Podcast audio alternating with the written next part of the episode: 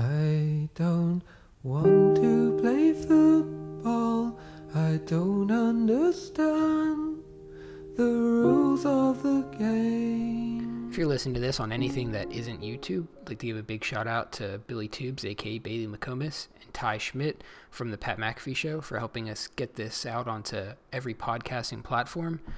Big shout out to you guys. Go listen to their show. It's a lot better than ours. Hey, my name is Brady. And I'm Josh. And this is We Could Have Been Doctors, podcast, the non-unioners guide to the Steelers. Josh, I couldn't tell you, I couldn't remember what your last name is, but I could tell you that the Steelers were the first 6 seed to ever win the Super Bowl.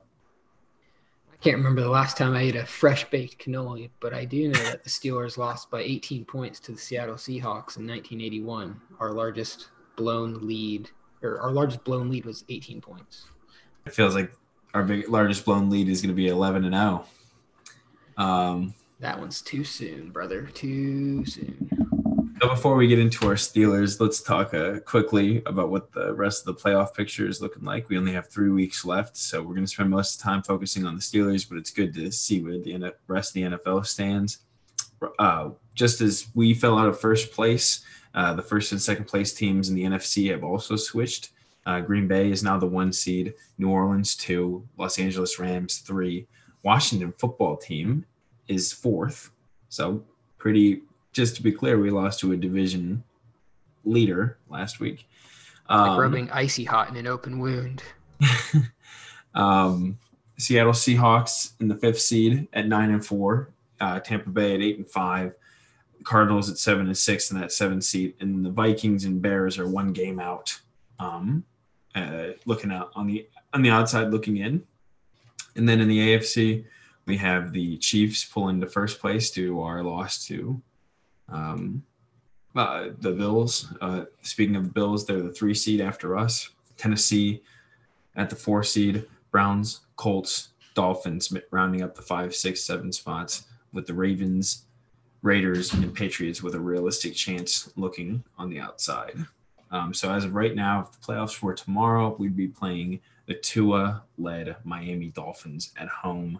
That's where things stand right now. Josh, any thoughts on the NFL picture?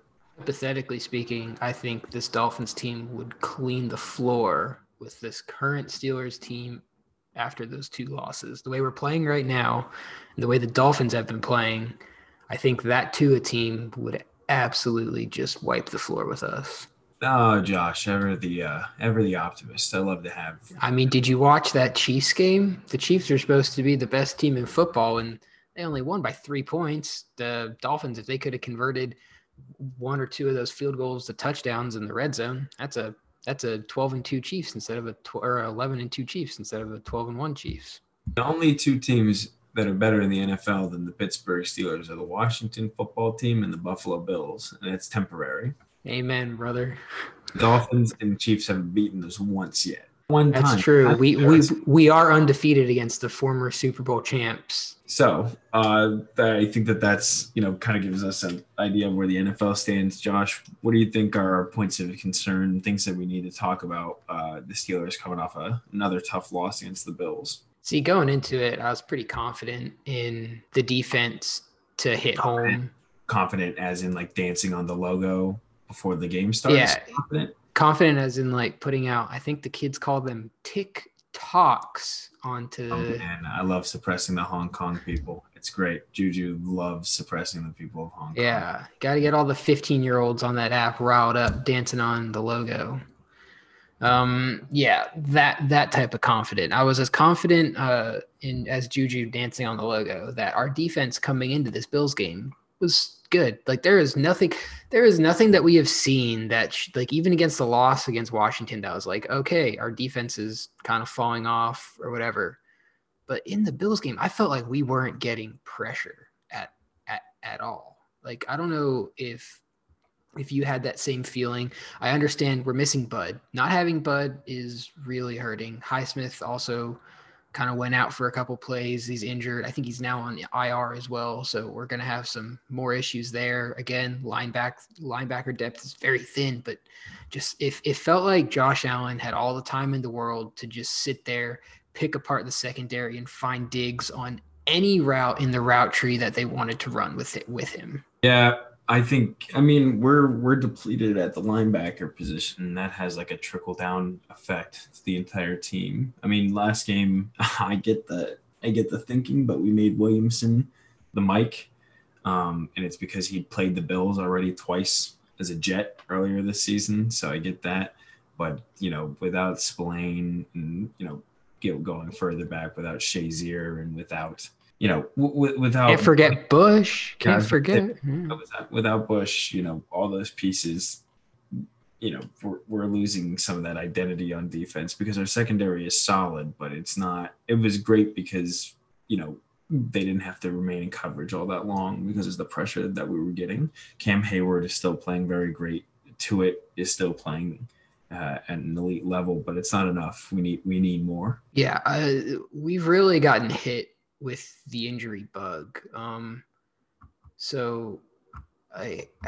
It's hard to judge this defense because we were also without Joe Hayden, which was a big miss. Like, you could tell they're throwing at Nelson. They're throwing at Nelson all dang night. I felt so sorry for that guy because he drew the Diggs coverage, which would have traditionally been Joe Hayden's coverage right there, because there's no way we would have not had Joe Hayden follow Diggs across the field. And it's just credit to Nelson. He didn't give up more than what he did give up. I know he slipped on a couple plays and he just wasn't there the entire time, but yeah, it's not looking good when it comes to injuries. So just looking up, we also lost Matt Filer, our offensive tackle. Apparently he has a pectoral injury and he is on IR. So I believe he might be done for the season. We might get him back for a playoff run. Yeah, actually not. That doesn't pair very nicely with the fact that Dotson and Chucks both have injuries as well. So the line, you know, what was formed, you know, Ben got sacked for the first time in 6 games. And I think that our line might be starting to crumble right now. Yeah. We signed someone off of the Chiefs practice squad. I don't remember his name.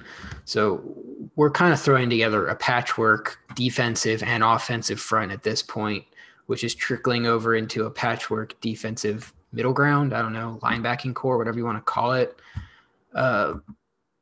It's not that this team is not the same 11-0 team that they were 2 weeks ago. It's that they're the same team minus about 5 starters. And that's a big deal once you start playing teams that are seemingly healthy and aren't going through what we're going through right now. I do wonder if we're becoming a little bit more predictable, and that could be part of the problem. Ben, right now, among quarterbacks, and this is since 2000, but since 2000, he is completing, like, with the average air yards per his completion are the 3rd lowest in NFL history for, like, qualifying quarterbacks. He's throwing it about 4.5 air yards per play, and that's kind of, you know, we've talked about it, that being a strength. It kind of supplements a run. You know, instead of having to run the ball, you're doing short passes. I get that. But when you have players like Claypool, Juju, when you have a surprisingly great deep threat in James Washington, because I don't understand. He's kind of a smaller guy, but he really makes the deep ball work somehow. But, you know, these quick passes might be becoming a little bit more predictable. And really, the quick passes can't work if you continue to drop the ball. The whole point is catch and then run. And the first part of that, we seem to be struggling with. You talking about that just brought up from that game. I believe it was 4th and 3. It was either 3rd and 3 or 4th and 3. You can correct me. Claypool was not on the field. We had Jalen Samuels on the field running like a deep go route, like on the sideline. And it just brought into question for me, like, what are we doing with our personnel some of these times? Like, Claypool is one of our best deep ball catchers. He's like 50-50, if not catching the ball, drawing a PI. And we had Jalen Samuels, a running back, running a go route down the sideline. And the ball brings in another question. The ball wasn't closed. It just sailed. I feel like Ben's kind of lost the deep ball a little bit. I'm not sure if it's, you know, throwing 50 plus times a game, which does, you know, that wears down on you. The accuracy. Ben's not young. We talked about this last week. He's not doing QB sneaks on the 1 yard line to score a touchdown because he's old. And I'm not saying Ben's done or he's washed, but I'm saying that the speed's not on the ball.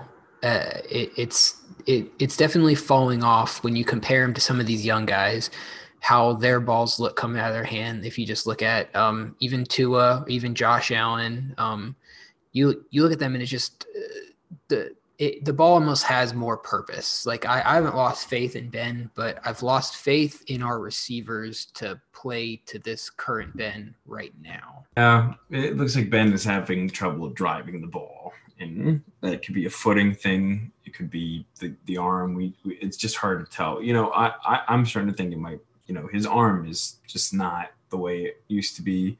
I think there's a reason that when we have these 4th and inches situations and 4th and 1, the reason that we're not sending our 6'5", you know, 250-pound quarterback over the middle is because they don't want to risk injury. He is 38 years old. So I get that. Here, the good news is that we have a couple extra days this week to practice up. We play the, you know, 2-10-1 Bengals, you know, this week, and they're not with, you know, they're not with their starting quarterback, Joe Burrow. So this could be a good week for us to regroup, try some new things. Like I'm not predicting a blowout by any means, but I'm predicting that we are going to experiment and try to find some things that might work for us going forward. Can we talk about decision-making for a second? So another play that stands out is... Nah, I'd rather not. You'd rather not talk about decision-making? All right, let's move on. I'm kidding. No. Let's move on to talking about the 2nd and 5 with 59 seconds left in the first half. Now, I'm not sure if you remember this play fondly, but I sure remember this play fondly because I texted you as soon as it happened. A lot of emotion. We'll just leave it at that. I kind of want to break this play down a little bit. So it's 2nd and 5. We've got Juju running. Juju's lined up on the left side of the line, so he's on the top of the field. Just to give you a description, he's running like he runs 5 yards out, turns around to catch the ball, right? So this should be pretty routine play. He's coming up the field, then turning left towards the sideline. The ball should be right there. Shouldn't be too hard to make this throw. And Ben kind of floats a little lollipop. There's no zip on this ball. There's nothing on it. He throws it. It's double coverage. You got a guy over the top of Juju, and you got a guy shading under him. The guy shading under him literally just has to put his hands out there, grab it out of the air, and run it to the end zone, which is exactly what he does. Pick six, making the Steelers go down 10-7 at the – or 9-7 at the half because they missed the extra point. So here's the decision-making that I want to talk about. This play, we had a bunch set. We had three receivers on the top of the field, one of which was double coverage, meaning the other two had single coverage, and then we had a one-on-one matchup on the bottom with Washington. And the throw is to Juju. I know that he's the safety blanket, but you had Jalen Samuels about to break free out of the backfield as a check down. You had Washington in a one-on-one. You could just do that. That's a 50-50 ball. Or you have Juju who... If you are watching this as a quarterback, you have to know this ball is getting picked. You underthrow it, it's picked. You overthrow it, it's picked. The only way this ball is not picked if it is perfectly thrown to Juju, and even then there's a chance it's getting swatted. Like, it's things like this in crunch time. This is you drive here, you go up 14-3 before the half, hope for a stop. This is a game-defining, like, this is a big drive. And a pick six, I mean, come on. Yeah. And it's all situational football. I mean, when it's the 2-minute warning, when it's late in the half, that's situational football. 3rd downs, that's situational football. We went 1 for 10 on 3rd downs. That's why we got a strong prevalence of Jordan Berry out there kicking the ball. We tied this year's NFL record or the NFL record for most punts in the first half. So that's pretty dope. I think it's a mix of drops happening and a mix of Ben worrying about drops happening. So it's leading. I'm still optimistic that these are fixable changes and that we'll be okay. I mean, if to be in any place where you have to reinvent your team, I feel like 11-2 is a pretty good situation to be to do that. How much of the indecision and the hesitation from Ben would you say is he's scared that his wide receivers are going to drop the ball? He's high. Scared. Yeah. It's high. So what this comes down to is a lack of faith. Our Super Bowl winning quarterback, all pro Ben Roethlisberger, is scared to throw the ball to his receivers because he doesn't think they're going to catch it. So that's a systemic issue. When we're at the NFL level, you got to be catching the ball. Again, we were plagued by the drops this week. We can just run right into that. I don't know what more to say. I can't be a couch quarterback or a couch NFL player. I've not caught an NFL football. I don't know what it takes. I know you can get on the jugs machine and try to catch some balls, but when it comes down to game time, if you're not catching that ball, it doesn't matter. Like I'm at a loss for words when Ebron is still dropping balls that are just ones like routine, like stuff that he was making the 11 wins that we had. Like there is nothing different between the plays that we're calling now versus what we were calling at the beginning, other than sure, we're not running the ball as much, which we can get to that later because apparently Connor's got a quad or a hamstring, so that'll be fun to talk about. But again, we talked about it last week. If you can't catch the ball, get off the field, which is exactly what Tomlin said, which is exactly what he did with the drops, just started benching people. But, you know, it then gets to a point where Ben's not comfortable with these new guys. You can't throw in someone who doesn't practice with because he's not going to know their route running style or what they do. So it's like we're caught between a rock and a hard place. If guys can't catch the ball, Ben's scared to throw the ball to them. What do you do? I think, this is exactly why we've been relegated. We have a 5% chance now of making the playoffs as the number one seed, getting that bye week. We're falling apart at the rolling time. Our remaining 3 weeks are against, well, we have the Bengals one day, and then we have the Colts the following week, and then we have the Browns in Cleveland to close out the year.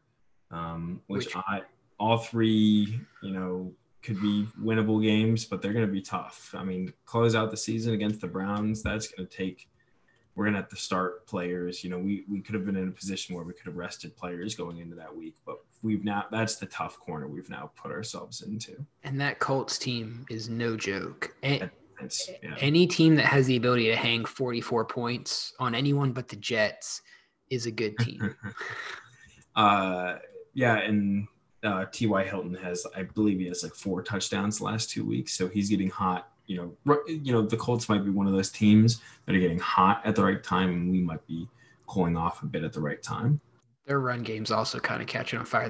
Jonathan Taylor had 20 carries for 150 yards last week with 2 touchdowns. That dude's a bum, though. I think that line is opening up holes that, you could do well in. I've seen you eat a hot dog and get winded before. That line's opening up holes that James Connor could run through them. Hey, man, he got injured. He only played 3 snaps that second half. Connor is good when he's in. That's a really big difference in this team. I hope that he comes back full strength against the Bengals. Well, as of December 15th, he is sitting on the injured list with a quad. So looking forward to next week. We kind of just mentioned it. We do play the Bengals on Monday Night Football. But to my recollection, last time we played the Bengals on Monday Night Football was the day that, Shazier spearheaded and, ended up with that injury. So that's kind of traumatic. I was at the game, though. We did pull it off. It was a comeback. The Bengals did blow it in classic fashion. What did we pull off? We pulled off a comeback. Nice. Hey, man, Ben, doesn't Ben have 4? Whatever. I'm not getting into this with you. We'll have a special guest on next week, someone that, much to their chagrin. No, I shouldn't say that. They're involved with the Bengals organization, and he'll be able to give some good insights into what happened during the week. Hopefully we pull out a win and, we're able to talk a little bit victoriously, but Josh, I think you have your concerns. So I love playing devil's advocate. Here we go. My concerns for this game once the NFL team kind of starts to stop doing the simple things right is when you get a whole cascade of issues. The Steelers haven't done any of the simple things right. And I'm scared that no matter who we play against, we might not be able to do enough to even get a win. I'm not saying we're going to lose against the Bengals, but I'm saying that any of these lines, if you're into betting at us being 14-point favorites, I don't think that's going to happen. I think this is going to be a lot closer. We're going to get some hernias, going to get some heartache from this one. Do I think we win in the end? Yes. Do I think we're going to blow them out? No, not by a long shot. And I think this is going to be one of those one of those turning point games. So like this right here is going to make or break this team. We're either going to figure it out, launch from here into the last 3 weeks of the season or the last 2 weeks after it, or this could be the start of the crash and burn. This is the, can we put a tourniquet on and can we stop the bleeding now, or is it done? Oh man, what a metaphor. You were so poetic, Josh. Thanks, that engineering degree really made you big bucks. Yep. Y equals MX plus B, baby. Oh, man, I'd like to see the slope of that. Never mind. All right. So, yeah, no, I'm not that concerned. Like I said, we should use this game as a testing grounds. Maybe we've found out, hopefully, that the screen game doesn't work very well for us, at least to the running back tight end combo. So maybe get Claypool more involved in the game.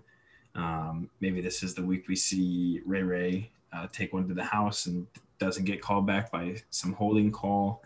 Hopefully Ben uses this opportunity. You know, Carlos Dunlap is gone. There's key pieces missing on that Bengals defense. Maybe Ben takes a little bit more time and develops, you know, through his progressions and gets some deep balls going. But those are all things that we can talk about, and hopefully in a positive light come next weekend's podcast.